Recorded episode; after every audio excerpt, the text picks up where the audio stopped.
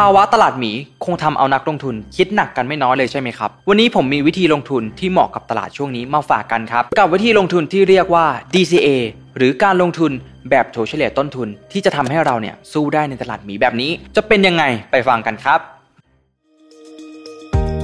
Mission to the Moon Invest Your Money Your Future brought to you by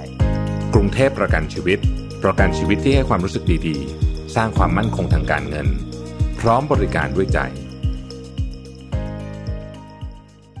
5 วิธีลงทุนในภาวะตลาดหมีมีอะไรบ้าง เดี๋ยวเราไปดูกันเลยครับ 1. ครับ สร้างวินัยการออม สะสมเงินก้อนเล็กให้เป็นเงินก้อนโตด้วย DCA DCA หรือว่า Dollar Cost Average นะครับ คือการลงทุนแบบถั่วเฉลี่ยต้นทุนนะครับ คือการ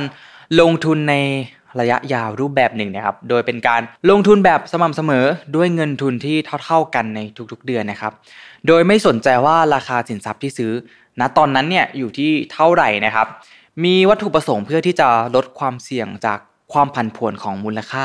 สินทรัพย์นั่นเองครับ การลงทุนแบบ DCA นะครับถือว่าเป็นการลงทุนระยะยาวที่เหมาะสมสำหรับผู้ที่เริ่มต้นลงทุนนะครับหรือว่าผู้ที่ไม่ค่อยมีเวลาติดตามความเคลื่อนไหวของตลาดสักเท่าไหร่นะครับ ผู้ลงทุนเนี่ยสามารถ กำหนดได้เองนะครับว่าจะลงทุนเป็นรายเดือนนะครับ รายไตรมาสหรือว่าเป็นรายปีนะครับ ไม่จำเป็นต้องลงทุนทุกรายเดือนเสมอไปนะครับ อาจจะเลือกได้เลยนะครับ ตามแล้วแต่ที่แต่ละคนสะดวกนะครับ แต่สิ่งสำคัญของการลงทุนแบบ DCA นะครับนั่นก็คือวินัยในการลงทุนนะครับ ผู้ลงทุนเนี่ยต้องทำตามเงื่อนไขที่ตัวเองตั้งขึ้นมาเนี่ยอย่างเคร่งครัดนะครับ และทำเป็นประจำอย่างสม่ำเสมอนะครับ และสิ่งหนึ่งนะครับที่เป็นประโยชน์อย่างมากของการ DCA ในภาวะตลาดหมีก็คือ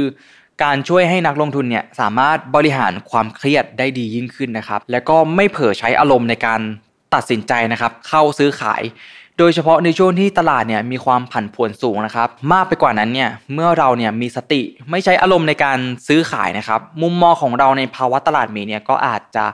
เปลี่ยนแปลงไปครับ เราจะมองเห็นโอกาสในการลงทุน หรือว่าซื้อหุ้นเข้าพอร์ตเนี่ย เพิ่มเติมมากขึ้นนะครับ โดยที่ได้ราคาเนี่ยที่ถูกลงมานะครับ และในภาวะตลาดหมีเนี่ยราคาที่เราเข้าไปซื้อเนี่ยก็อาจจะได้ราคาที่ถูกลงมาอย่างมากด้วยนะครับ หากเราเนี่ยปรับมุมมองได้นะครับ ผมคิดว่าความเครียดในการลงทุนของเราเนี่ยก็จะลดน้อยลงไปอย่างมากแน่นอนครับ แล้วเราเนี่ยก็จะลงทุนได้อย่างมีความสุขนะครับ แล้วก็มีประสิทธิภาพมากขึ้น ไม่ว่าสภาวะตลาดจะขึ้นหรือลงก็ตามครับ 2. ครับ ศึกษาและลงทุนในสินทรัพย์ที่มีโอกาสเติบโต ลงทุนไม่ว่าจะในรูปแบบใดนะครับ ผู้ลงทุนเนี่ยต้องศึกษาทำความเข้าใจในสิ่งที่ตัวเองเนี่ยจะลงทุนให้ดีมากๆนะครับ แล้วก็ต้องเห็นถึงโอกาสในการเติบโตในอนาคตของสิ่งที่เราจะลงทุนด้วยนะครับ หากว่าเราทำการ DCA ไปเรื่อยๆนะครับกับสินทรัพย์หรือว่าในอุตสาหกรรมประเภทประเภทหนึ่งนะครับ ถ้าเกิดว่ามันอยู่ในช่วงที่เป็นขาลงเนี่ย เราก็อาจจะขาดทุนหรือว่าติดดอยยาวได้เลยนะครับ แล้วถ้าหากเรา DCA มั่วๆเนี่ย โดยที่เราไม่รู้ว่าสิ่งที่เราลงทุนไปเนี่ยมันคืออะไรนะครับ เขาทำธุรกิจอะไรประกอบธุรกิจอะไรนะครับ เงินของเราเนี่ยก็อาจติดลบถึง 99%ได้นะครับ หรือพูดง่าย ๆ ก็คือเงินของเราเนี่ยแทบจะกลายเป็นศูนย์เลยนะครับ ดังนั้นเนี่ยการศึกษาข้อมูลติดตามข่าวสารทิศทางของเศรษฐกิจโลกเนี่ยก็เป็น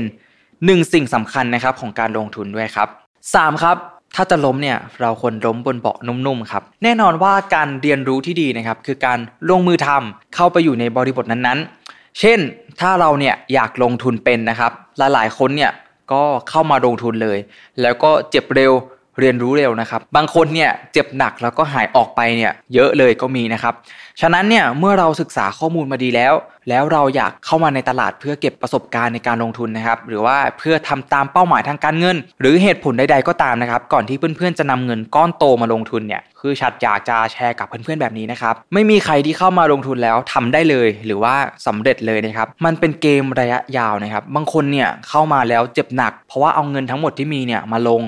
แล้วเมื่อมันขาดทุนหรือว่าไม่เป็นไปตามที่เขาคาดหวังไว้เนี่ยเขาก็ผิดหวังแล้วก็หายออกไปจากตลาดนะครับแล้วก็มีความคิดที่ไม่ดีกับการลงทุนไปเลย ก็มีเยอะมากนะครับเพราะฉะนั้นครับสิ่งที่สำคัญที่สุดก่อนการลงทุนอีกหนึ่งอย่าง ยิ่งในช่วงตลาดขาลงแบบนี้นะครับก็คือ safety หรือว่าเบาะนุ่มๆของเรานั่นเองครับ safety หรือว่าเบาะนุ่มๆในที่นี้เนี่ยชาดหมายถึง emergency fund นะครับหรือว่า เงินสำรองฉุกเฉินของเรานั่นเอง เราเนี่ยควรที่จะมีเงินสำรองเผื่อค่าใช้จ่ายที่เราต้องจ่ายในทุกๆเดือนเนี่ยเผื่อเอาไว้อย่างน้อยนะครับล่วงหน้าไปเลยนะครับ 6 เดือนเป็นอย่างน้อยครับ เงินตรงนี้นะครับ ถ้าเรากันเอาไว้แล้วเนี่ย เราสามารถเอาไปฝากในสินทรัพย์ที่มีสภาพคล่องได้นะครับ เช่น บัญชีออมทรัพย์นะครับ หรือว่าจะเป็นบัญชีออมทรัพย์ดิจิตอลก็ได้นะครับ ซึ่งบัญชีออมทรัพย์ดิจิตอลเนี่ย ตอนนี้เนี่ยก็ให้ดอกเบี้ยอยู่ที่ประมาณ 1.5%เลยนะครับ หรือว่าจะฝากในสลากออมสินก็ได้นะครับ ก็อาจจะมีลุ้นรางวัลด้วยนะครับ ก็ได้เช่นกัน และเงินที่เราเอาไปลงทุนเนี่ย มันจะต้องเป็นเงินที่ไม่ได้อยู่ในส่วนนี้นะครับ ก็คือเป็นเงินที่ไม่ได้อยู่ใน emergency fund นั่นเอง ต้องเป็นเงินอีกก้อนหนึ่งนะครับถ้าเรามี safety ที่ดีแล้วเนี่ยถ้าเกิดว่าการลงทุนของเราเนี่ยมันไม่เป็นดังใจ เราก็ยังใช้ชีวิตได้ตามปกตินะครับโดยที่ไม่ต้องเครียดเรื่องเงินเลยนะครับ ไม่ต้องไปคิดว่า เอ๊ะ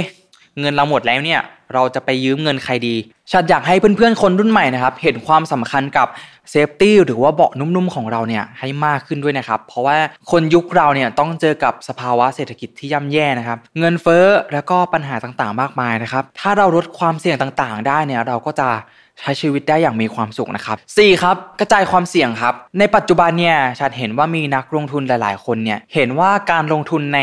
สินทรัพย์ประเภทนี้เนี่ยให้ผลตอบแทนดีมากๆ เลยทุ่มเงินที่มีเนี่ยทั้งหมดนะครับลงไปในกับสิ่งเดียว เพื่อหวังผลตอบแทนก้อนโตนะครับ แต่สุดท้ายแล้วเนี่ยเมื่อตลาดอยู่ในสภาวะขาลงเนี่ยแล้วล้างพอร์ตไม่ทันนะครับ ก็ทำให้เงินลงทุนของเราเนี่ยติดลบ ถ้าเราเนี่ยอยากที่จะขายเอาเงินออกมาเนี่ยเราก็จะขาดทุนถูกต้องไหมครับ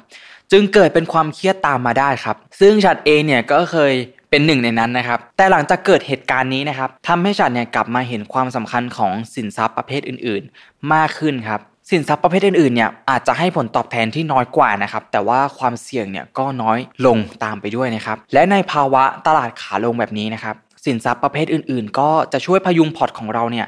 ไว้ได้ด้วยนะครับชาติเนี่ยอยากให้ทุกคนเนี่ยเข้าใจแบบนี้นะครับการกระจายความเสี่ยงเนี่ยไม่ใช่การลงทุนในสินทรัพย์ประเภทเดียวกัน แต่ลงทุนหลายตัวนะครับ การกระจายความเสี่ยงเนี่ยมันคือ การกระจายเงินของเราเนี่ยไปลงทุนในสินทรัพย์ ที่ต่างประเภทกันออกไปนะครับ เมื่อสินทรัพย์ประเภทหนึ่งเนี่ยติดลบ อีกประเภทหนึ่งเนี่ยอาจจะทำกำไร แล้วก็ช่วยให้ภาพรวมของพอร์ตเราเนี่ยไม่ติดลบนั่นเองครับ หรือถ้าเรายังขาดทุนอยู่เนี่ยก็อาจจะขาดทุนน้อยกว่าการที่เราทุ่มเงินเนี่ยลงไปในสินทรัพย์ประเภทเดียว นั่นเองครับ 5. ครับ DCA ในกองทุนรวมสำหรับเพื่อนๆที่เป็นมือใหม่นะครับ หรือว่า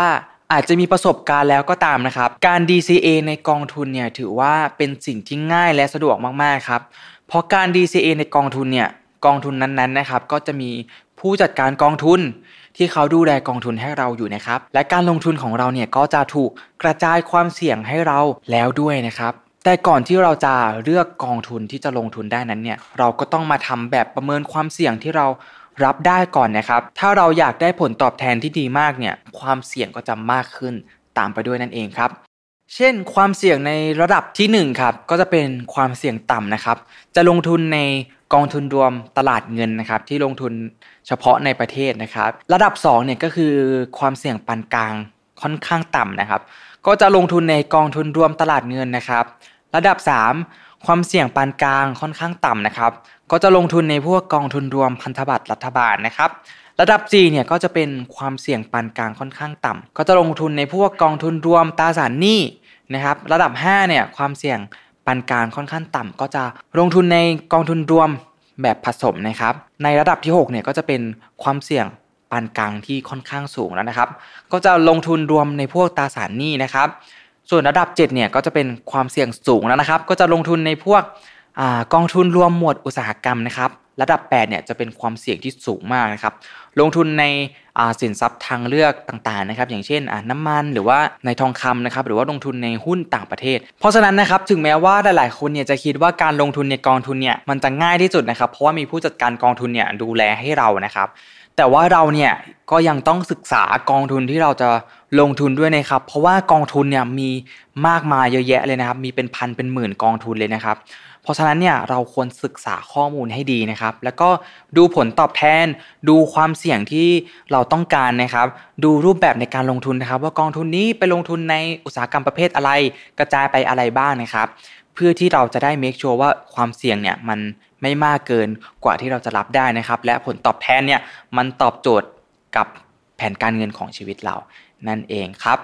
หวังว่าเนื้อหาในวันนี้นะครับจะเป็นประโยชน์ในการลงทุนในช่วงตลาดหมีแบบนี้นะครับ และก่อนจากกันไปเนี่ยวันนี้เนี่ยขอขอบคุณกรุงเทพประกันชีวิตผู้สนับสนุนใจดีของเราด้วยนะครับสำหรับวันนี้ สวัสดีครับ Mission to the Moon Invest Your Money Your Future brought to you by กรุงเทพประกันชีวิต ประกันชีวิตที่ให้ความรู้สึกดีๆ สร้างความมั่นคงทางการเงิน พร้อมบริการด้วยใจ